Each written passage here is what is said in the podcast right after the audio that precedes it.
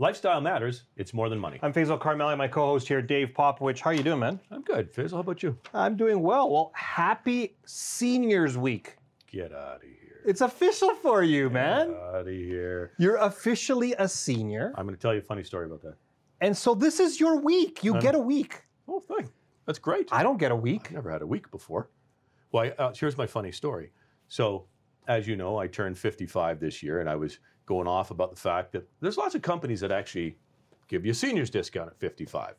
And I've got another, uh, we've got a mutual friend who will never get a seniors discount because it horrifies him to, Yeah. to actually admit that. But I'm not that guy. So uh, my wife, my wife was at, at the store, and uh, she re- it was whatever Seniors Tuesday for discount. Yeah. And so she's at the till. She's, oh shoot, I should have brought my husband. And the and the woman at the till said, why? Wh- Why should you have your husband? Well, because he turned 55 this year. I'll give you the discount anyways, honey. She came in and told me that, and I thought, yes. Even when you're not there, you're saving money. I got money. my first seniors discount. Look at you. Congratulations. Yeah, thanks, man. Uh, it felt good. I got to tell you. Yeah. And then No, just- it doesn't. It doesn't feel good. No, no, it's scary. Well, you're saving money there, but just heads up, your your eldest is going to go to post secondary next year. So I know. now I'm a senior with yeah. it's exactly. going to money's going to be coming in from the savings, but it's going to be heading out for. the three bucks we saved on that purchase. I but they get gonna student discounts, so there's a double discount happening We're at the same time. family, hey? Your wife can, can can leverage off of both of you. You can save so much money. So It'll be like a shocking surprise to the family. Well, you make it sound wonderful. you make it sound wonderful. Something happened this week in the markets in regards that was quite surprising is that the change or rotation that's been happening uh, away from uh, large companies, especially in the U.S., going into small, mid-sized companies. You're starting to see uh, a- an uptick in that in that sector or in that uh, asset class size, um, and that that kind of caught a lot of people by surprise. And so a little bit of catch-ups happening. I think that there's there's a shift going on. Um, and I think we look at the first half of the year or most of the year, it's been driven primarily in the US, let's call that start there, by technology companies. Yeah. And then you break it down from those technology companies, let's call it a dozen at the high end, 10, 10 to 12 companies, uh, anything to do with the words artificial intelligence, Yeah. has pushed the stock, that's part of that uh, stock market up. Now, when you take those out and you look at everything else, it's pretty much flat. So, um, don't believe the hype is what I will say when it comes to what's happened so far. Well, it's not been a broad-based rally, but Correct. Yeah. So it's not the entire economy or the entire stock market. It's a selected few constituents who are doing well and very well. Um, but the rotation now to small cap is is something that's saying, you know what? Let's look at more value-driven opportunities. Yeah. Well, what's next, right? If if we've got these other areas, these constituents have done. What's next? Where's the value? Where's the next piece of growth that we can see? And maybe, maybe this is the beginning, right, of a recognition that you've had you've had underperformance in that small mid cap space in the United States, as an example, for quite a while. Yeah. Right. So hmm, maybe maybe we'll see. We'll see if that uh, So starts I- to play out. I'll say uh, the Valentine's Day parade, all the way up till Valentine's Day, maybe a little bit after, it was the tech boom. Yeah. Uh, it's still happening to some degree. Europe did very well for the first six weeks of the year and then kind of started doing nothing Yep. for Q2 and uh, going into Q3. Um, you're starting to see that everything is just kind of being flat, uh, with exception of these tech stocks I was talking about. And now we're starting to see small, mid cap. Yeah. In Canada, mm, pretty much same thing. Yeah. Yeah. No, for sure. Where I find conviction behind the market is when the biggest beneficiary of economic growth starts to do well. Right. And that's financials. Right. And we haven't seen that yet. Right. Right. And it could be a, a bit yet before we see that leadership. And we've got a great show on this uh, talking about, um, you know, what's happening in the economy, what's happening in the bond market. And so we've got a great guest coming on for, for a couple of segments today, uh, all talking about, you know, are we going into a recession? Right. Is the bond market going to signaling a rate cut? Um, what's happening there? Should you go into a fixed or variable mortgage? All these different topics. Yep. I'm looking forward to our guest, uh, Brian, who'll be joining us uh, after the break as well. Yeah, and, and I don't want to steal any of Brian's thunder, and I'll be curious as always to get his, his input. But the bond market has um, has changed its stance certainly. I mean, we got we got a rate increase um, in Canada, Yep. which was interesting because we don't often lead in many things uh, in Canada. We're such a small portion of the global economy, but we were the first, we were the most aggressive central bank starting uh, rate hikes.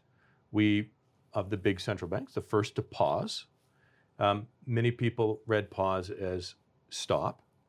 And, um, and the central bank, our central bank, uh, decided that the economic conditions don't yet um, don't yet mirror the conditions that they think are necessary to bring inflation back to that 2%. And so they hiked again. At the same time, markets are thinking about a Fed pause at this particular point. So there's some confusion in the market right now in, in the bond markets and the interest rate markets. And, and, and it, for those of you who remember the old VCR or CD and DVD players, pause and stop are two different buttons. Two different things, yeah. And don't assume that a pause means a stop. Right. And even if next uh, the the Federal Reserve decides to pause, they're not saying I'm stopping. I'm just pausing. Just pause, Pause and play are right beside each other. Yeah. Or often those are the same Same button, button, right? right? So Yeah. be aware that when you're thinking about what the Federal Reserve or the Bank of Canada is doing, think of your remote control for your VCR, CD, or DVD player, and pause and play are usually the same button. Is that on an iPad somewhere? No, no, no. I'm surprised you're special talking about technology, Mr. Seniors Week. yeah. Uh, okay, so um, uh, unemployment rate in Canada ticked up a little bit. Yep. Um, monetary policy takes a long time to filter through the economy. Yes. And we're at that point now uh, where we're, what did we start? March. So we're over a year in. Okay? You can argue it's between 12 and 18 months typically it takes to see these things. So we're now in the sweet spot of seeing what the interest rate hikes have done. So it likely means that they're going to be central banks are going to be nuanced from here, right? We did a whole bunch of rate hikes obviously over the past year to get to where we are today, but we're at a point now where where they're tweaking, right? It's not this get aggressive, another uh, you know giant rally uh, in in yields. At least there's nothing that indicates that at this particular point in time. So we're going to have to keep our eye over the next, obviously, the next several data points, just as central banks are, Yep. to to get a sense of how they're interpreting what the past rate hikes, what effect those past rate hikes are actually having in today's economy. Here's some of the uh, out of the box thinking that are, and data that I'm, I'm, I'm looking at. Um, an unemployment rate in Canada is based upon how many people are actively looking for work versus the overall population that are able to work. Yep. Okay. If you are self employed or a business owner, you're not part of that calculation. So if you leave your job and you go and have a contract position, your self employed contract, say you become an Uber driver, you're no longer counted as part of the, the numbers. Are you unemployed? Right. You could be underemployed. Right. Which is dangerous. Right. Okay. So we want to look for how many people are going into self employment. The increase in self employment, the more push that people are saying, okay, it's not the unemployment rate's not going to be impacted. Right. In fact, it might just stay flat. It might it won't go down, or it won't go up. It- but you won't. You, if you get more people that are self-employed, Right. there's a cha- there's a, a flag to look for.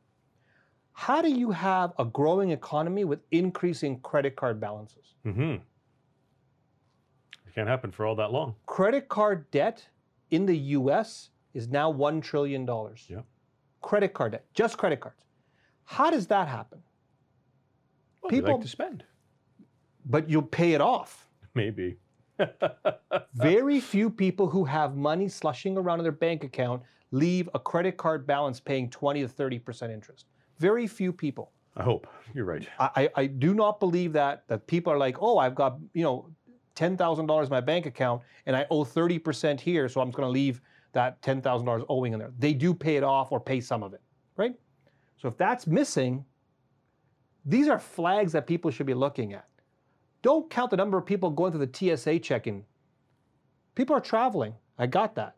That doesn't mean we're not slowing down. Faisal, we've we've watched again bond markets um, get pretty active. Um, now, last year we talked about the fact that generally bond markets, uh, you know, are smarter than the stock markets, but the bond markets got it wrong last year. And we're going to take a look at the activity that we've seen in the bond markets right now and talk to an expert a little bit about are the bond markets getting it right right now, and what can we expect given you know the, inc- the the Bank of Canada rate increase and so on and so forth. Two things happened this week that I think I really want to understand.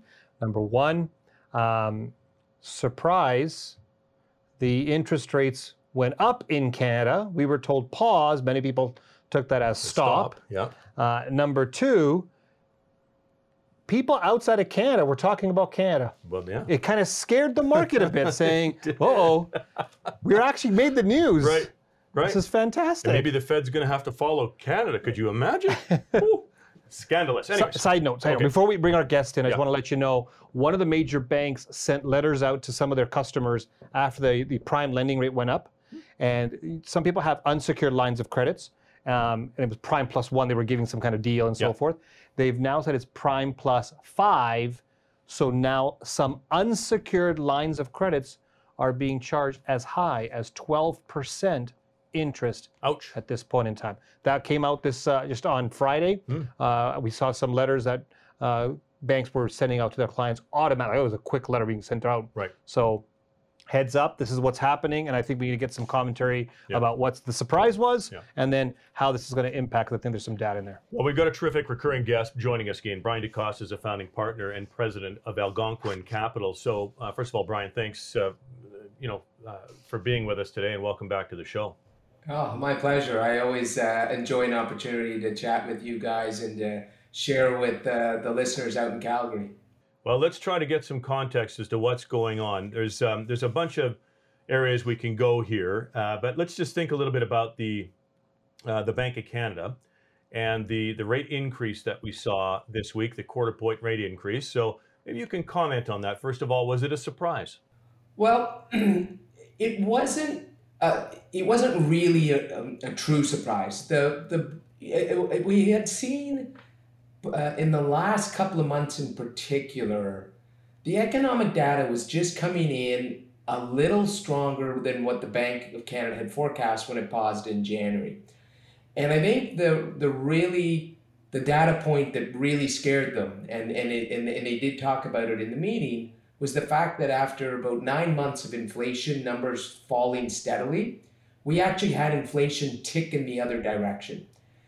And when you couple that with the the fact that the job market, um, you know, up until today looked really really strong, um, and spending was holding up, I think the Bank of Canada realized, you know, the bond market sort of figured out, hey, you know what? There is a really good chance that the Bank of Canada is going to hike either, uh, you know, this week or in July. So the hike itself wasn't a real surprise. What did surprise the bond market, though, was the concern that the bank showed around the, let's call it the stickiness or the persistence of, of inflation. And the bank actually mentioned that their concern around inflation not falling, you know, to 2%, but getting stuck at somewhere between 3 and 4%. So the bond market actually now has to had to think about, whoa, you know, there might be another hike or even a third hike to follow. And and that was the surprise. We've been told for a long time now that it takes a while for interest rate increases to filter its way through the economy and slow things down, uh, slow the demand side down. Um, here is where the question comes into play. We've seen a bunch of in- interest rate increases over the last 12 months, um, and we haven't really seen the signs that it's filtering through the economy. So, shouldn't we pause and see what happens and then raise? Um, or do you think now we should continue to increase interest rates because it's it's got some point, and I mentioned this earlier. 12% interest rates for unsecured lines of credits are being passed on to consumers. Um, it's going to impact at some point. Will this, you know, is it is it time to pause again, or should we just keep on going until we get into a recession and that will clear it all out? Well, I will say the Bank of Canada is, uh, you know, doesn't doesn't want to over tighten. You know, they're they're they're you know over tightening really will mean a lot of hardship for a lot of Canadians because it, it will mean unemployment increases, and so the bank certainly doesn't want to do that, and that's why they paused in January. right? Because they they recognize, you know, the simple fact, other than the people that have a floating rate mortgage, uh, people's mortgages reset, you know, typically every five years, right? And and the bank has mentioned this. It will take until 2026 until every mortgage has reset in Canada. And and I think up to now they've said maybe it's a third of mortgages or 40% of mortgages have reset. So actually, a large number of Canadians haven't felt higher interest rates except for in their savings, right? They're earning more in their savings, so that you know, so 60% of people are kind of going, that's pretty good. I'm kind of happy. But I think the other thing, you know, so so the bank, that's why they wanted to pause, and I think they will typically go in smaller increments because we are close to 5%. And even if we go back before the great financial crisis, rates of 5 or 6% did slow the economy. So, you know, it, it, it's, it, it, they're well aware that they can, they have the luxury of going slower. But what I will say is, I think where everyone misjudged, and, and, and myself included, was the, the fact that, you know, for the last, you know, if we look at those 60% of people that haven't had their mortgage reset, over the last two years, Canadians have enjoyed uh, wage increases of 5 or 6%. So cumulatively, wages have gone up 10% for some people, some families, some households, 10, 12%. They haven't had the higher mortgage rate. So for them, it's like a lot of this more disposable income you know, I, I recognize groceries are more expensive, etc. But still, they've got a lot more cash, and people are out in spending. Um, you know, just go to any airport and it's jammed, right? Try to get a restaurant reservation, it's jammed. So this is the part where I think the Bank of Canada and the bond market got it wrong, was that, you know, people said, well, interest rates are five percent, the economy is going to go over a cliff, but it's these very lags where we we you know people underestimated the fact that they a lot of Canadians are still enjoying a higher disposable income. Over time, we're going to see that decline. Um, you know, as the people's mortgages reset, and, and as you pointed out, um, you know, some of the resets that people are seeing are very egregious. Um, and so I don't think the bank is should or will they just keep going until we get really bad economic numbers do do you feel, based on all the all the data that you have, that Canada is heading into a recession? So it, this is the uh, you know the million dollar question. We get this one a lot, um, and you know there is a theory out there, and the central banks do talk about it. How inflation can fall to two percent, and you know the unemployment rate really not move. To be honest with you, I'm very skeptical of that theory. Uh, there's no historical precedent for that. And so my thought is that, you know, at the end of the day, the Bank of Canada has one mandate really, which is low and stable inflation. They've defined that as 2%. Um, so I think that ultimately, we're go- the only way, or you know, we're really going to get to two percent uh, um, inflation is the unemployment rate has to go up. And I think anytime you see a rise in the unemployment rate of say half a percent at least, then you're probably going to meet the conditions for a recession. That said, I don't think it's going to be a really deep or catastrophic one. Um, I think it'll be, you know, fairly shallow, um, and and so you know, I it, it's it's not something that I think people should fear in any great way. But I think ultimately we are going to, you know, go through a very a period of very slow growth or no growth or slightly negative growth which is going to be necessary to be able to bring inflation uh, expectations down. Okay. So you're consistent. Uh, when we spoke with you last, it was sort of a mild recession was the expectation. You haven't, I think, changed your position from there. Is that true? Uh, I haven't changed my position, and that's largely because I'm watching the way the Bank of Canada operates, and so far I think they have been prudent.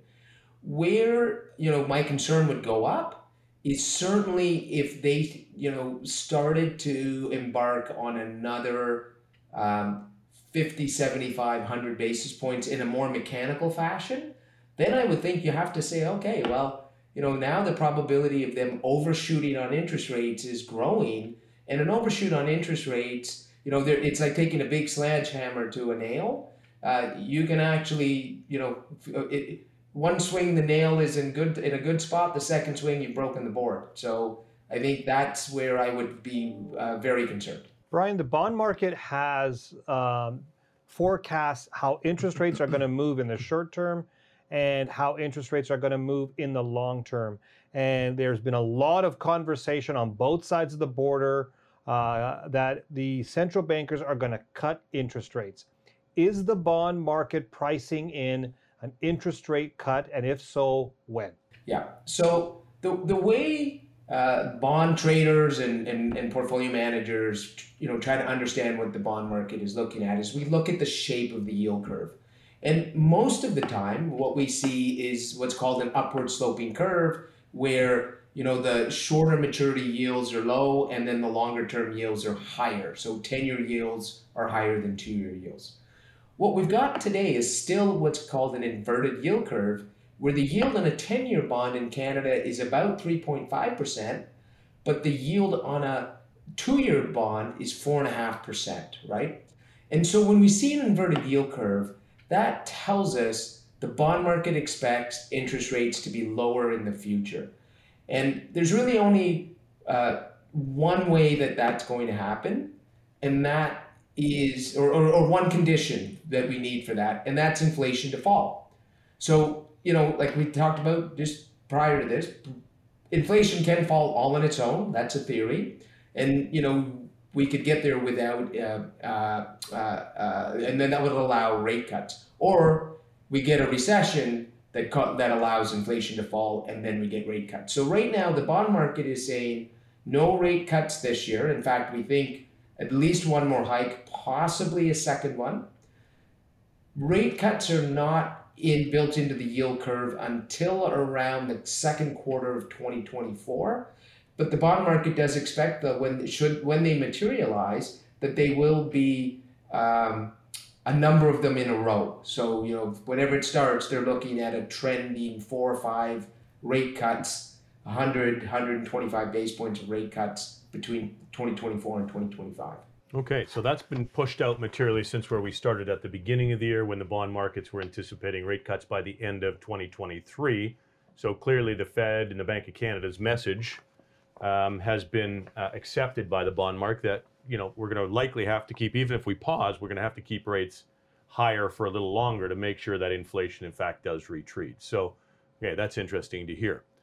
What do you do, Brian, if you're uh, if you're coming up to a mortgage renewal now? Given what uh, what you see in the bond markets and what um, you know what what bond markets are telling you about the path of interest rates, if somebody has a you know, it's this year their their mortgage is retiring, um, they're expiring, and what do they do? Do they go short term for a year, expect it to fall, and then lock in, or do you take five years? What what would you advise on that generally? And I understand, you know, every individual should uh, get their own professional advice on this, but how do you see this playing out?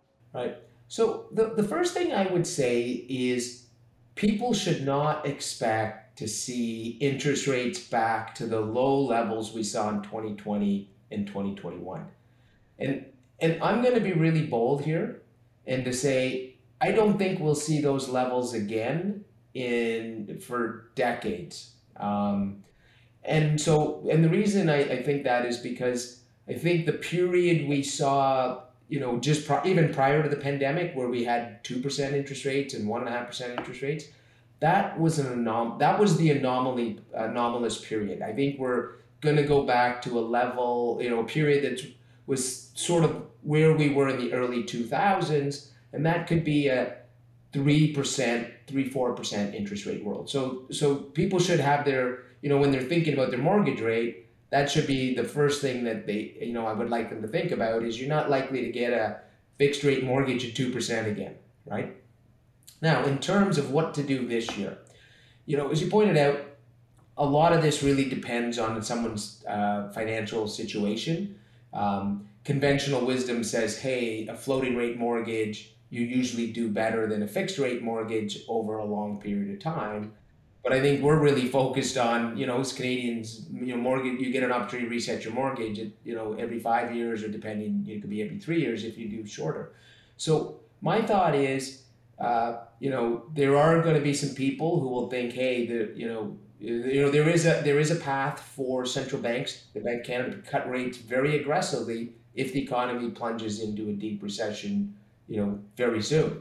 So I think for the folks that you know really truly believe that's a risk, then and, and they can afford to make the higher payments of a variable rate mortgage, then a variable rate mortgage would make sense for them. But I think the other side of that is it probably does take longer. And, and you know, if we think that rate cuts are coming later in 2024 and into 2025, then a really, you know, potentially good option is to fix your mortgage today, but do it for two or three years so that you can take advantage of the of the, having that renewal, hopefully in a lower uh, rate environment than we are today. Um, and, and then at that point, you, you know, the five year mortgage might make sense uh, at that point. And then for the person that you know really cannot handle um, a higher rate at all, or they just need to sleep at night, then of course for those folks, you know, as painful as it might be, the five-year mortgage rate, you know, gives you the the certainty for five more years. So, uh, but I think right now, probably from the vast majority of people, that fixed rate two or three-year mortgage might be a really good way to go. Okay, I think we have to leave it there. Um, I, I, could talk to, to you for hours, as you know, Brian, on bonds and whatnot. But thank you. I think you've given us some pretty good insights, some things that we need to be watching as investors, and some things that we need to be thinking about if your uh, if your mortgage is uh, is coming due soon. So thank you again for joining us tonight. My pleasure. All right, we've been uh, joined by Brian D'Costa, who's a um, co-founder and the president of Algonquin Capital. Um, we had a very interesting conversation last night. We were doing a, a talk or a presentation to a group, and there was a recurring theme as we were going through various strategies and ideas. Yeah. And the recurring theme was, why has nobody ever told me about this? Right? and there was a series of things that had come up. You know, we were talking about one aspect of, of, of trusts and, um, you know, how come my accountants never brought this up? And then we were talking about other aspects and how come my lawyers never brought this up? And there was a recurring theme of how come nobody's ever told me about this stuff? And, and we hear that quite a bit because when you bring out an idea or a strategy or an approach to to handling not only how to grow your wealth with investments and so forth, uh, but also how to minimize on tax and, and get all the objectives you're trying to achieve uh, and make a cohesive plan. Yeah. Uh, whenever you bring up those types of new ideas, people always say, How come I don't know about this? Or how come no one's ever told me about this? And I think that's where one thing that we, we what I've learned over the years, I've been doing this for now over 25 years, Dave, and I can tell you that when these types of conversations come up of the why hasn't no anybody told me that, I always ask, how are you receiving information? And it's usually siloed. And what I mean by that is your financial advising team and your tax team and your legal team don't work together usually. They're siloed. So right. what happens in your in the law firm is not going across to the accountant most of the time, unless they're working on a on a strategy together. Right. Um, and then it doesn't go across to your financial team who's giving you advice on a different type of picture. Right. And so when you don't have that that cohesion between those three groups, and you don't have a quarterback who's handling say, that. How do you get the cohesion, right? You need a quarterback. Yeah, and I think that's where we learned over the years that it doesn't happen organically. There right. has to be with intent. Right. And so when you look at that, who's going to be the quarterback to make sure that everything else is done? And these are the questions I think people need to ask. If right. you're you know an entrepreneur growing your wealth or you're you're you know approaching retirement or living in retirement who's going to handle the conversations with the other silos?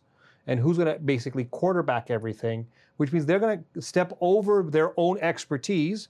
So i'm not a tax accountant but i step over and speak to tax accounts about tax. Mm-hmm. rarely do we get other professions that step over and talk to us about what's happening in the portfolio so we can that impacts the tax side. It's usually right. it's usually us stepping over on the tax side, and that just happens to be how it happens for us. It doesn't happen for everybody, but because our clients have chosen us to be the quarterback. So um, I think what I've learned from last night's session was that you know people don't have a, a cohesion and a quarterback working for them. Yeah, and in, and in fairness, um, people don't know what questions to ask, right?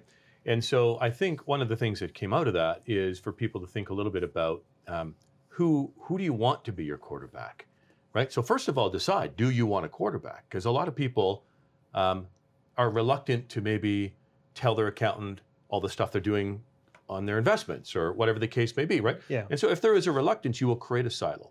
But you, you're going to need to. It was interesting. I think the conclusion from many people last night was, okay, I got to figure out who my quarterback is going to be, and that person's got to have a broad enough knowledge across a whole bunch of different areas to be able to at least arm me with the right questions to ask.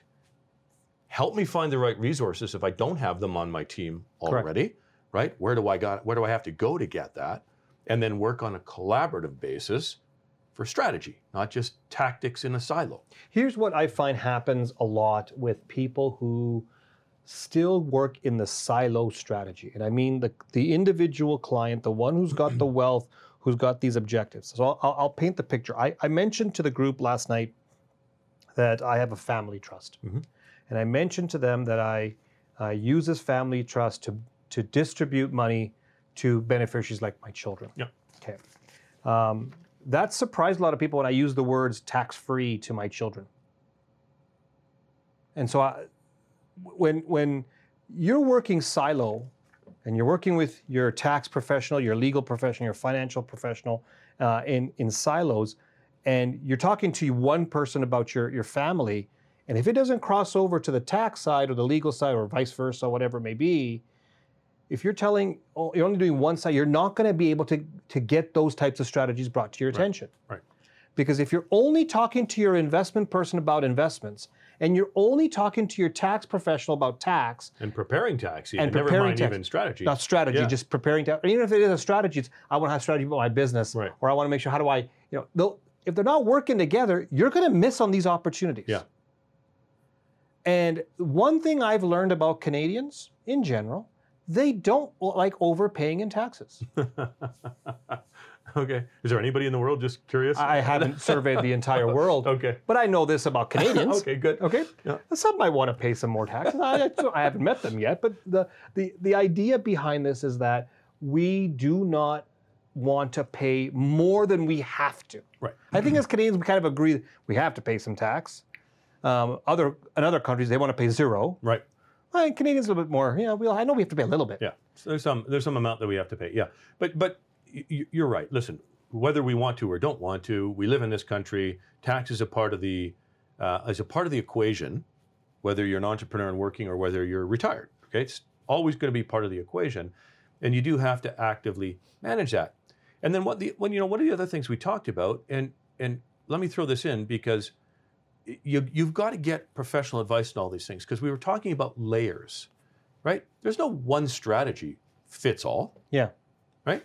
There's there's often um, uh, uh, different strategies given different assets, and it's it's layers of strategy, right? Strategy isn't one thing; it's a series of things that are combined in a way that makes sense for for that individual family. And so the conversation was interesting, right? So you know, people put up their hands and yes, I've done this and that, it- this didn't work out, but it worked out for this person over here. Well, what's the difference there? And that's where the nuance of having that quarterback that can look across multi disciplines to make sure that we're exploring and educating on all of the different uh, options that could ultimately become part of the strategy. I think if you if you are a person who is transitioning to or living in retirement, you've accumulated some wealth, you're paying taxes, Mhm. You have family, you are wanting to make sure you're cared for properly in the way you want to be cared for as you age, you have a business, you you know these issues that come up, if you have these things in your life, you cannot go through um, your journey in life working with silos because you will miss opportunities. Right. The other concept that came up we talked about was advocacy, ad- advocacy last night, Yes. right? And we had a lot of conversation around that. And, and, and part of that is sometimes, I'm going to say this culturally as Canadians, we just kind of accept what we're given. Yeah. Um, and I think generally people would accept that, that we, we need to be better advocates for ourselves. Ask some questions, right? Um, don't, you know, if I go into my doctor, Okay, I'm not expected. I don't expect to be a doctor, nor do I expect my doctor to think I'm a doctor. So I can ask the dumb questions because I'm not supposed to know this stuff, Correct. right? So I think people hold back sometimes on on that advocacy role because they feel, oh, I, I'm I'm going to appear dumb or that sounds dumb. It's not. right? I think it's important that you you seek people whose opinion you trust across whatever um, spot you're in, and engage them at a level that you're a novice.